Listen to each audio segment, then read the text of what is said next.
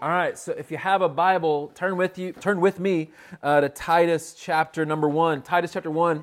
Uh, we opened up and began this uh, series last week, uh, looking at kind of that big, long opening. It's interesting that Paul would give such a, a kind of a long opening for such a short book. Um, but as we learned uh, in this in this short little book, just three chapters, uh, just a few verses, really. It's a quick. We're going to go through it kind of quickly uh, over the next few weeks, uh, this book. We're going to finish chapter one, for instance, today. Um, but we look at that opening, and Paul writes this kind of big opening saying he's a servant of God, apostle of Jesus Christ, and here's what I've come to do. I'm for the sake of the faith of God's elect. Uh, and their knowledge of the truth which accords with godliness. And he, and he continues on with this long sentence. But what he was doing was establishing his authority uh, because Titus was going to be given a great task.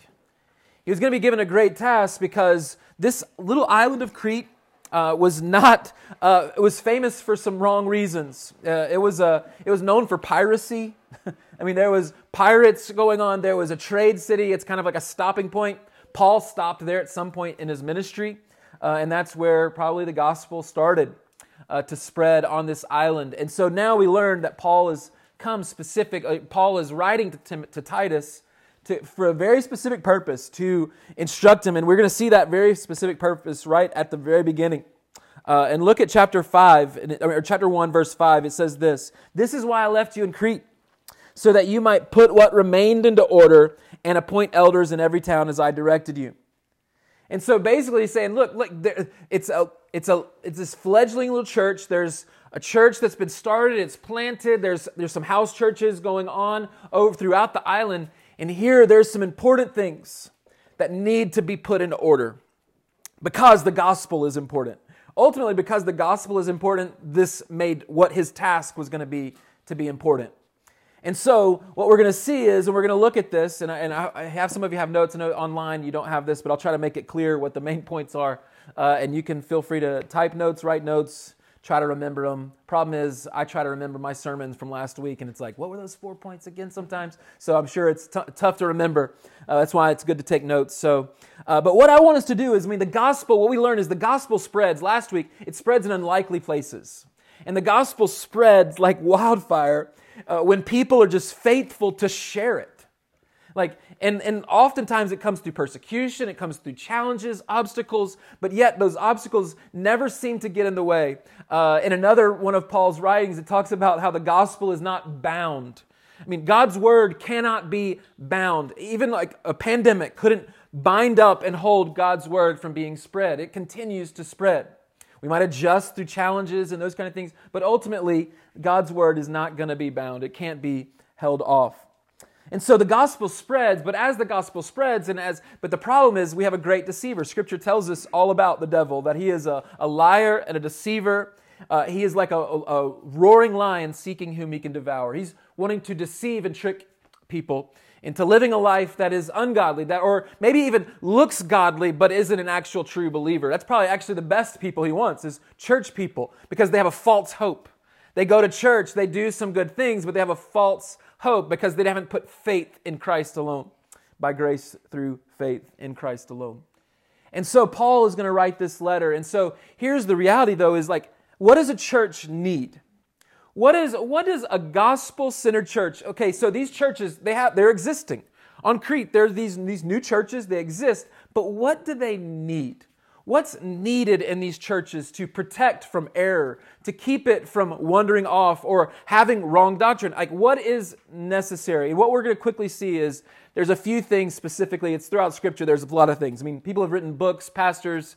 There's a ministry by Mark Dever called Nine Marks, and it's the nine marks of a healthy church. So, I mean, we could list on and on the marks of a healthy church, but specifically from this passage as we're walking through Titus, what does a gospel centered church need?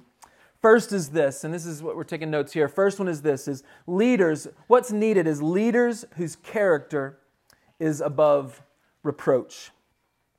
What's needed in a healthy church? It's needed to have elders and overseers, pastors. What I want to just quickly put is this. Look at verse 5 again. So he says, This is why I left you in Crete, so that you might put what remained into order and appoint elders in every town as I directed you. And so he's to appoint specifically these elders. Well, in Scripture, we see kind of this, in our English translation, we see these three kind of words that you'll catch sometimes as you're reading, even in Paul's writings. You'll see elder, you'll see overseer sometimes, and you'll also see pastor. All three of those words, those titles, that is a specific office, and it's one office. It's the office of elder, pastor, overseer. And here they're to, Paul's saying, I want you to go to town to town and I want you to appoint elders, these elders, to establish and to help maintain, put into order these churches. But look at verse, uh, verse 10 or sorry, looking at looking looking at this, what we're going to see in verse six is this: if anyone, here's what he's going to say. Because why? It's not just appoint leaders, right? Like it's great to have a leader who can lead. Like let's get a type A personality guy who is a go-getter, who can lead, who's maybe well uh, thought of in the business community, and let's put someone like that because he can help grow an organization. He can help lead into the next generation. He can take what's fledgling and grow it. Like he just has some talent into it, and so he can do these things. But notice what's important here. The importance is, is specifically on leaders and these elder pastor overseers whose character is above reproach. Notice you're going to see it as I read these qualifications for this specific office. Look what he says in verse 6. Notice this. If, so he's saying, appoint elders in every town as I directed you. If anyone is above reproach, the husband of one wife, and his children are believers and not open to the charge of debauchery or insubordination, for an overseer as God's steward, so there you go. See, he's, he's, you see overseer this time. So for an overseer in verse 7, referring to the same thing as appointing elders, elders. So for an overseer as God's steward must be above reproach. You notice right there again in verse 6, if anyone is above reproach. Here, as God's stewards in verse 7, must be above reproach. And then it lists off he must not be arrogant or quick tempered or a drunkard or violent or greedy for gain, but hospitable, a lover of good, self controlled, upright, holy, and disciplined. So he's listing off a lot of character qualities. And the point is this, and I think this is where a lot of times we miss the boat in a church leadership. We look for that person who is a type one, a, a type A person who's going to be a good leader or is a strong, has strong business acumen. And so they are the natural people to put in places of leadership. But what is above all of those things? I mean, yeah, of, of course. I mean, I think we're all as a society infatuated with leadership.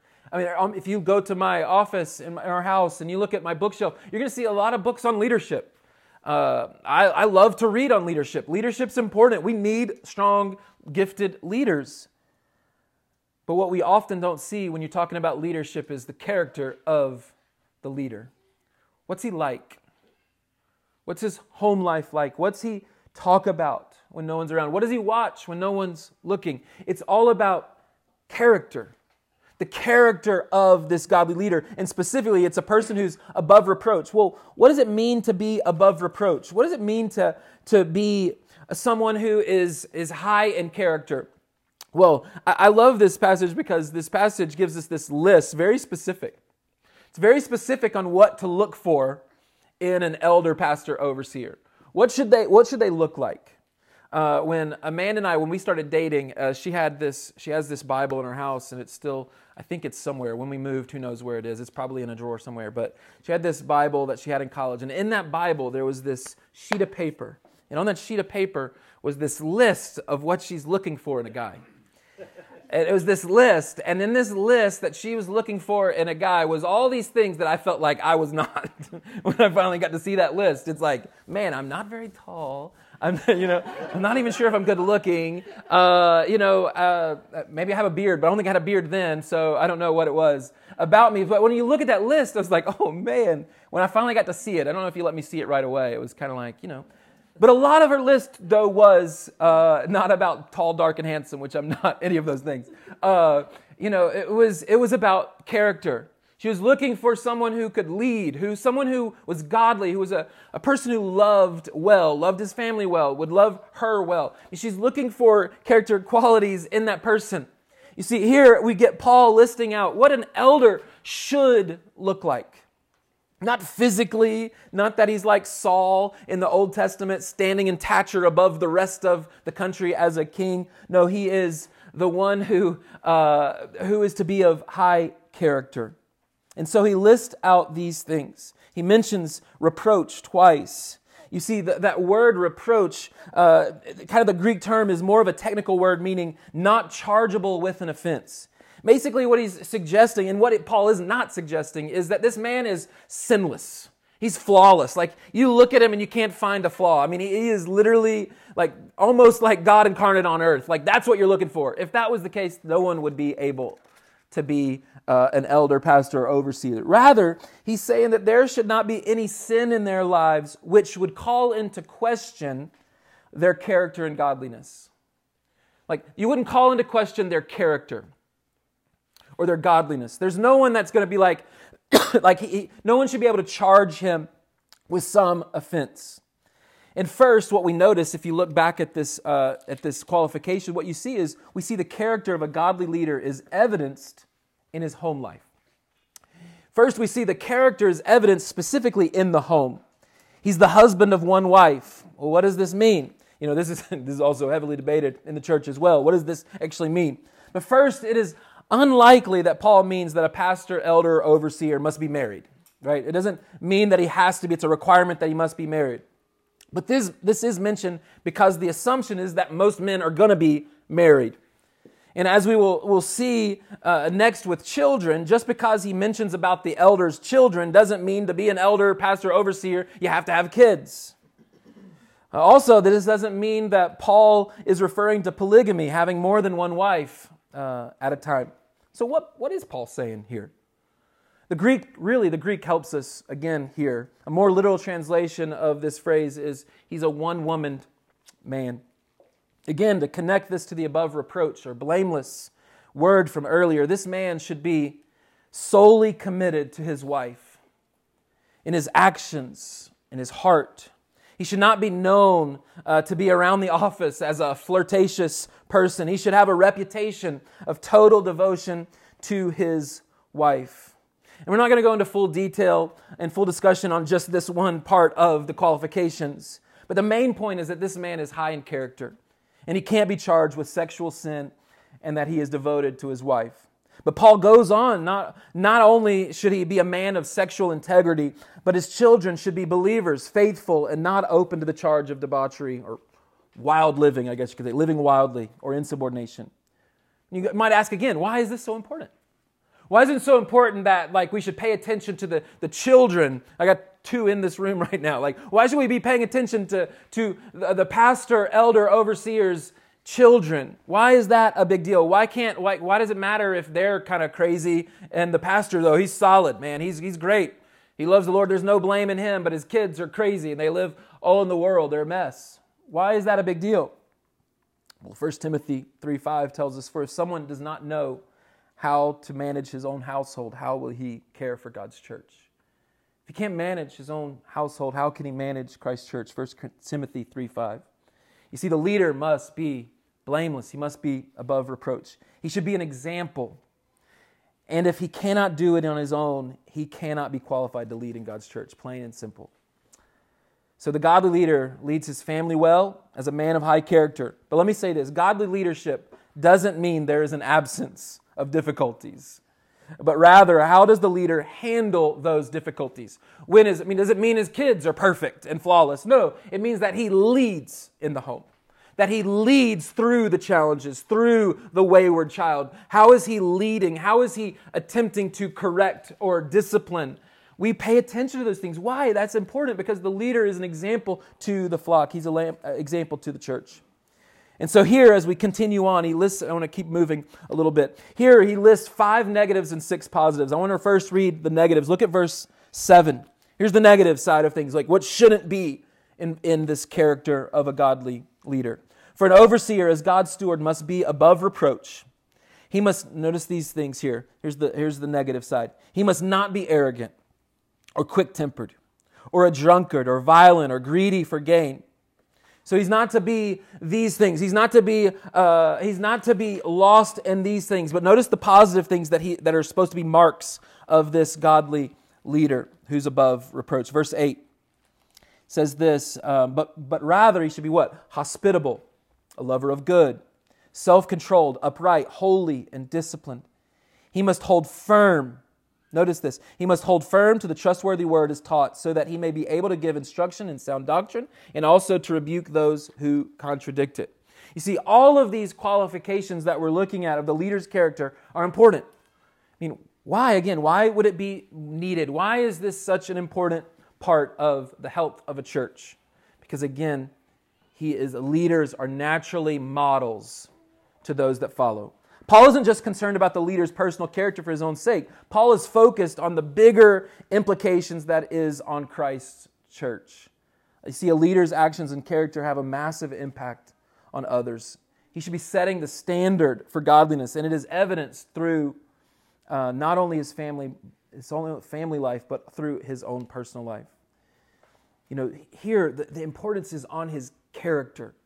I think we can get so caught up on this person does he have the, the does he have the tools right? Does he does he ha- is he gifted? Is he creative? Is he smart? Does he lead people well? Do people just naturally follow him? No the focus here paul's saying is listen as you're titus as you're appointing these elders focus on character.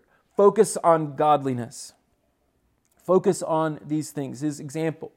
So not only does the church need pastors elders overseers to be men of godly character who are above reproach. The second one is this this is your second point here. The church needs leaders who are competent in. So the church needs leaders who are competent in and committed to sound doctrine and teaching. The church needs leaders who are competent in and committed to sound doctrine and teaching. That's what we see in verse 9. So, Paul is focused on the character of this godly man. He leads it in his home, in his lifestyle. He's not someone who is uh, quick in his anger, quick tempered. He's not drunk. He's not violent. He's not greedy for gain, but rather he's hospitable. All these things, these great character qualities. But here he transitions to their aptitude in Scripture and their holding firm and holding fast to sound doctrine and teaching. Because look at verse 9. He must hold firm holds on firm to this. He doesn't, he's not easily moved. He's not pulled into culture. Culture isn't swaying uh, exactly what shifts like so much we're seeing with deconstruction in our culture today. Deconstructing your faith. He's not shifting and shaking away from uh, the, the sound teaching and the, and the firm doctrine of God's word. Notice what he says in verse 9. He must hold firm to the trustworthy word as taught. Specifically, even as we talk about this, the, the teachings of Christ and the apostles, what we have in the New Testament and the Old Testament, God's holy word. He holds firm to the trustworthy word is taught. Why? Why must a pastor, elder, overseer be strong in teaching? Because what you're going to notice is when you, excuse me, when you look at the qualifications, right? We're talking about this elder, pastor, overseer. There is a difference between the office of elder, pastor, overseer, and deacon. In Scripture, we see that in, in uh, 1 Timothy 3. We get the qualifications for an elder, pastor, overseer, and we also get the qualifications for a deacon. Well, the deacon, we know, some of you have been reading through the book of Acts. As you look at Acts, we see in uh, Acts 6, as, as the church uh, is continuing to expand and grow, there's a lot more needs among the people. And these needs were pulling the apostles away from studying God's word so they could teach and preach, and they was taking them away from their time in prayer because they were just there was so many needs. And so what they do? They institute deacons. A deacon ministry literally means a, a servant. There are these serving tables. They were literally to go out and help meet the needs of the widows and the different ones who had needs. And so they serve. So you'll notice in the qualifications, the qualifications are basically the same between a deacon and an overseer. What's the one difference? The one difference is he's able to teach. It's in this specific area. We see it more specifically in Timothy, where he says he's able to teach. Here, it's a little bit more, uh, a little more wordy. Verse nine: He must hold firm to the word, trustworthy word is taught, so that he may be able to give instruction. Notice in sound doctrine, and also the ability to rebuke those who contradict it. You see, he needs to be competent in and committed to sound doctrine and teaching. We see this is a mark of uh, what's needed for a healthy church. But you might ask, like, why? Why do all of these things? I mean, we'd say probably, okay, that's good. Like, I mean, yeah, we want people with high character. We want people with this, but why is that such an important part of a healthy church? Well, one, you'll notice, you just watch culture, right? What happens when a, a, quote, godly leader falls, right? We, we, I mean, there's, there's podcasts written on, uh, on, on churches and their, the rise and fall of Mars Hill, probably. You might have heard of that. It became like one of the top trending um, podcasts on uh, Apple Podcasts. Uh, we see the rise and fall of leaders all the time, right? And what happens to those churches? Those churches floundered, fail. It affects the faith of the people who attended those churches. You see a leader's character and his competence in staying in the Word of God and staying in sound teaching and doctrine, not letting culture say, but but but you know that was for that was for a long time ago. That was for Paul's day. Like like the, you know some of those things on uh, on homosexuality and I mean like, like we're a shifting culture. It's changed. It's different today than it was then. And so what can happen is culture can shift. But what happens if the leader starts to shift? See, I was reading just over Christmas, there's a church um, uh, who uh, just, just, just recently, not too long ago, it was a church that uh, it, was, it, was long, it was this long article that I read, and it was talking about how this, this church, in just a matter of four years, went from, I mean, a solid, uh, what we'd say is like sound in teaching and doctrine, but it shifted to where eventually they appointed an elder, and only it took only took four years for them to appoint an elder who did not believe in the inerrancy of Scripture. That the eh, Scriptures, it's not, it's not, it's not, you know, there's, there's maybe there's some errors. And I don't mean just errors like translation type of errors like that can maybe, I mean like in the original text, uh, the original manuscripts, as Paul wrote, and as, uh, as God's word is being written, that there's errors. It only took four years for church. How does that happen? It happens through slow ch- shifts and changes, and oftentimes in the leader. The leader shifts the teaching.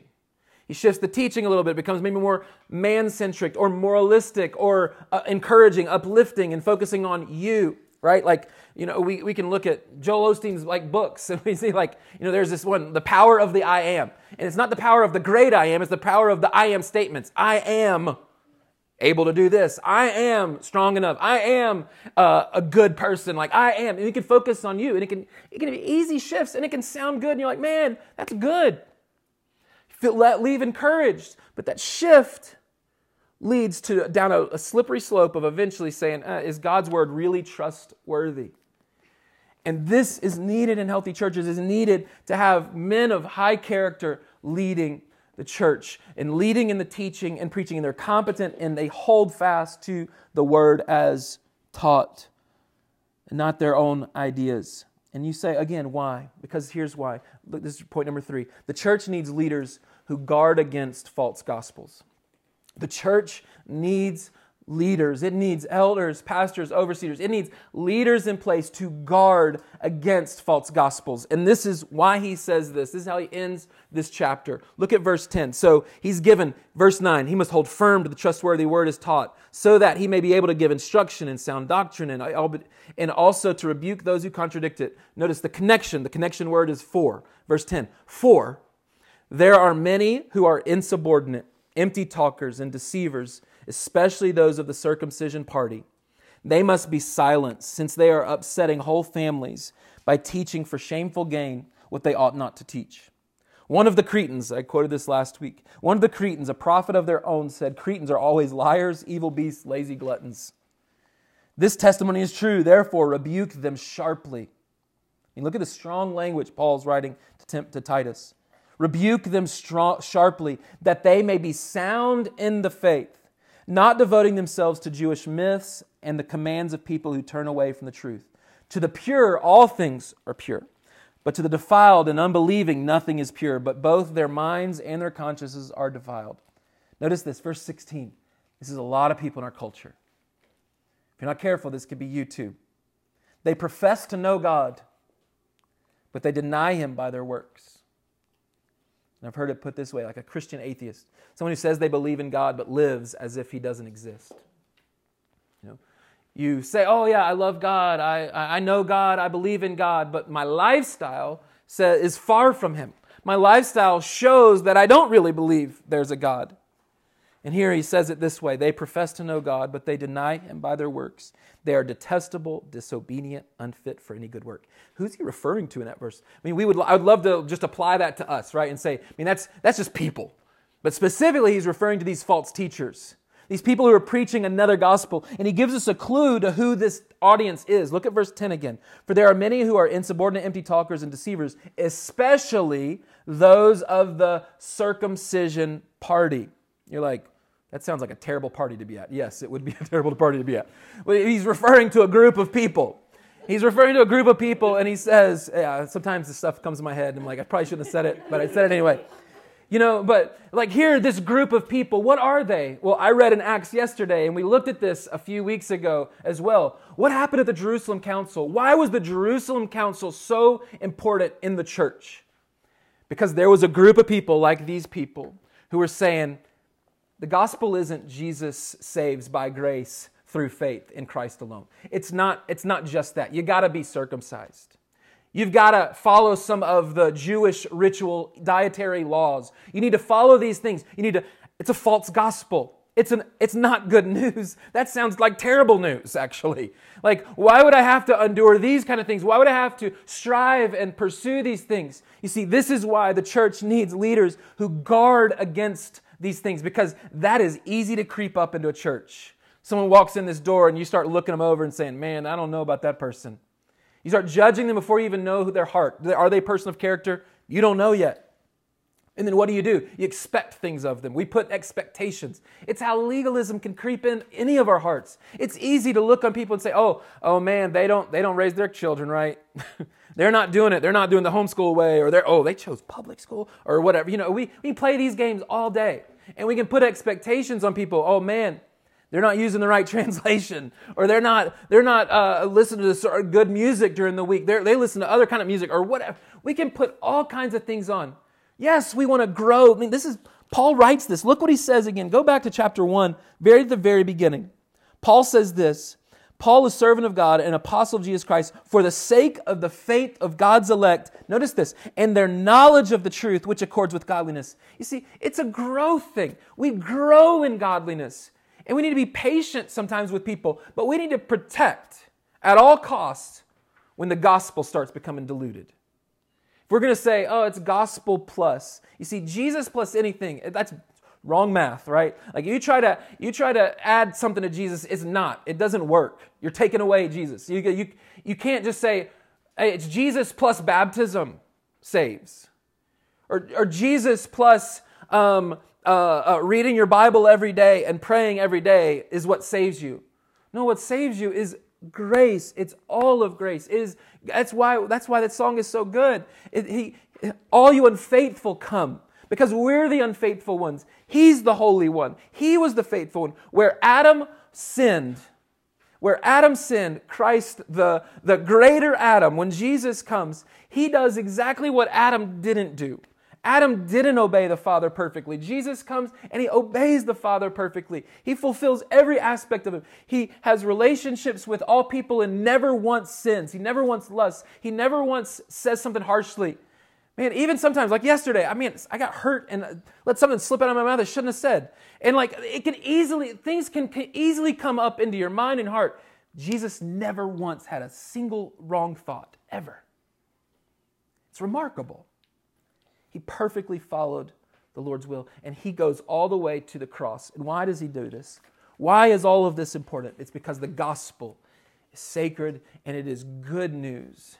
It's like, listen, if you told me, hey, do this, do this, do this, and I got to do a thousand things to get to heaven, that does not sound like good news. that sounds like terrible news. It sounds like I'm in trouble. It sounds like, oh no, I can't do those things. And here's the thing we can even look at these qualifications and go, man, you're like, Eric, like that is, that's, that's, that's harsh. How do you, how can you never do, how can you continually do these things? You see, false teaching and false doctrine and following uh, and trying to uh, hold up to a certain standard for earning salvation or earning favor from God, you're never, you're never going to be able to do it. You will continually be, I think John Piper says it this way it's the debtor's ethic. You will continue to be indebted. You try to pay back God, guess what? You just try, you paid back God with ability that he gave you. Still in debt. You can try to pay him back with some more worship. Still in debt. You see the debt though Jesus paid it all. We sang this. Jesus paid it all. All to him I owe. He paid the debt for us. We then respond to that gospel with worship. We respond to it with submission and obedience. You see, the gospel spreads, and it does bring an urgency and a need for godly leaders who are high in character, are committed to sound teaching, who guard the flock. My boys and I, at, at my request, not theirs, uh, we watched this uh, documentary v- video the other night on uh, bears. I just thought it'd be cool. It was on Apple Plus, and there was some bears, and, and they were like, "Why does Dad want to watch a bunch of bears?" They enjoyed it. I watched them laugh like crazy, uh, and so. but you know, they, they, followed this this this mama bear and they her two little bears, and there was a few moments where we were getting a little nervous. Is is that child that that whatever they're called, the cub, gonna die? Uh, or not because this other big old massive bear was trying to kill and trying to stalk the mom to try to get the, the little cubs. But you know what Mama Bear does? Mama Bear fights. She fights for her kids. She's going to protect them at all costs. And you can see it. I mean, those claws and those fights, they roared at each other. It was pretty awesome. I, I enjoyed it. I think they did too. But, um, but what is it? What, that's what he's saying. This leader needs to guard it at all costs, protect it, protect the flock from false gospels and false teaching.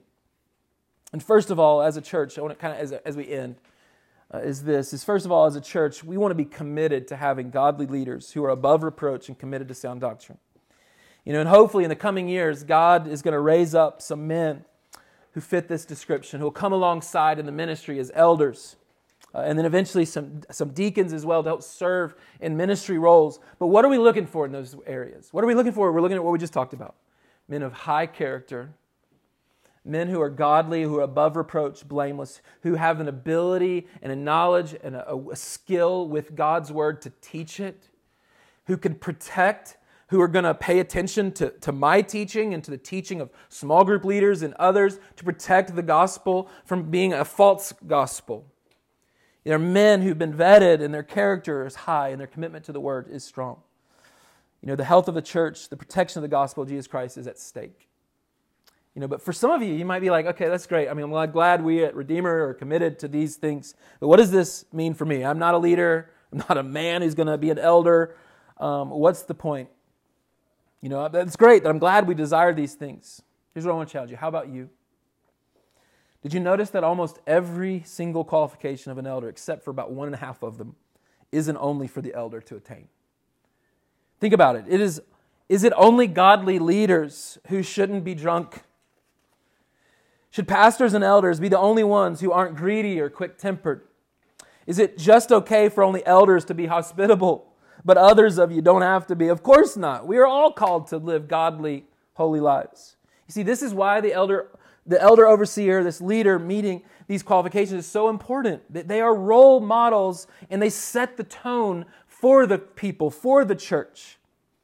You know, my, my, my children, they, they, they say certain things, they talk a certain way, they walk a certain way, they act a certain way because they watched their dad, they watched their mom. That you, your children become like you if you're a parent.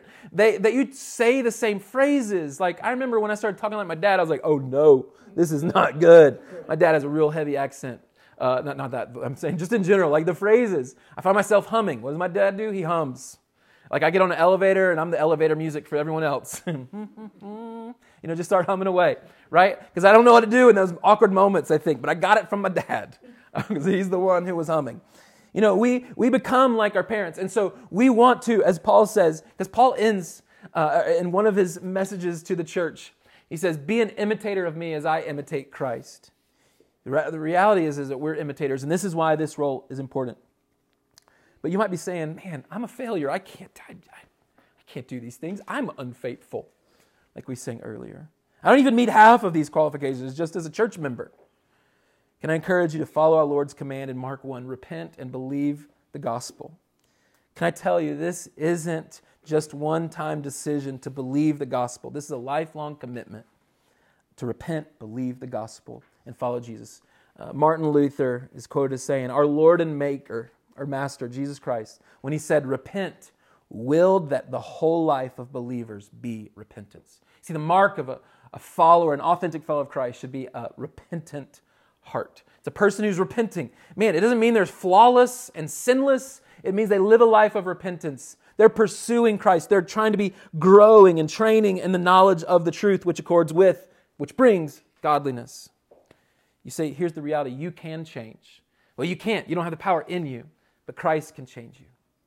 See, the Bible tells, and we're going to look at this in Titus. One of my favorite verses in this book of Titus is verse 11 in chapter 2. For the grace of God has appeared, bringing salvation for all people. You see, it's His grace that comes to all people to save. And notice what the it is in the next verse training us to renounce ungodliness and worldly passions. You know what that is? What he's referring to in that verse, we're gonna, I'm going to preach on that. I'm excited to preach it. I, like, I'm so excited. I'm trying to do it. I'm trying to hold back now, but I can't help it. What he's saying is the grace of God has appeared, bringing salvation for all people, training us. You see, God's grace trains. It's not you don't train yourself, you don't start working out and getting better and better. It's the grace of God that trains you towards godliness. That's why I will say over again, I said it last week, I'll say it this week, I'll probably say it next week. We preach the gospel to ourselves. We look at the gospel. We remind ourselves of the gospel. We believe in the gospel because the gospel has the power to change you and take you from a self righteous, religious, circumcision party type person to a person who says, it's all of grace, it's all of Christ. He is the one who, who deserves our worship. And listen, that's what we build our lives upon. We build our life on Him and His Word. And so, as a church, if we want to grow, we need godly leaders, godly men who are above reproach. We need leaders who are competent in uh, Scripture, in, in doctrine, and t- in the ability to teach it. And we need to guard we need pastors, leaders, elders, and as a church to guard against false gospels because the gospel has the power to save. And we become godly not to earn God's acceptance, but rather we become godly because Jesus has accepted us. We pursue and we're trained in godliness as we recognize and realize what God has done for us. We remind ourselves of the gospel over and over again. I mean, don't leave today without knowing for sure that you are saved. I mean, it is all of grace. Put your trust in Christ, His completed work on the cross for you and for me. And I, I want to proclaim, as Paul did in 1 Corinthians 11, I wish it were true of me. I'm like, follow Christ. I want to say, be an imitator of me as I imitate Christ. Well, let's just imitate Christ. I'll continue to work on me as well. But let's imitate Christ. Let's follow Christ's lead in these areas. So let me pray. Father, Thank you for the gift. What a gift your word is to us. What a gift Christ is in this gospel. And it is to be protected and guarded. Um, not that you need, like, in a sense, need people to protect the gospel. The gospel can protect itself on its own, of course. But there's plenty of people, deceivers, false teachers who want to proclaim another gospel, or how legalism can, can creep into our hearts and self righteousness and think that we're good enough on our own or we need to do certain things to get God to, to accept us. I thank you that you have accepted us in Christ. That if we just place our faith in Christ, the Son of God, the Lamb who was given, slain for us, God, maybe we, may we put our faith in you every day. May we live a life of repentance, turning from sin and pursuing Christ. Thank you for this gospel, this wonderful good news. I pray that we would be people who are high in character that we would lead out in these areas for the world to see as a display and as a model. So, as I and other leaders display this and model this, may it happen in the church, and may the church be a light and a beacon to the world that we're different. That we have a, a God who cares and who came to give us life in His name. God, help us to to center our lives on these things and build our lives towards uh, following you, on you, our strong foundation, a chief cornerstone. So we trust you. We put our hope in you. And I pray maybe there's someone, whether they're listening online or, or uh, going to listen to this some other time in the weeks to come on a podcast, I pray they would put their trust and their faith in you, that they would be discipled and trained in godliness grow. And maybe someone who is far from you today will one day be an elder and a leader in a church. Maybe someone who becomes a pastor and leads another church or plants another church, even from Redeemer. I pray that you will uh, raise up people and that will live holy, devoted lives to you. And we ask all of this in your gracious Son's name. Amen.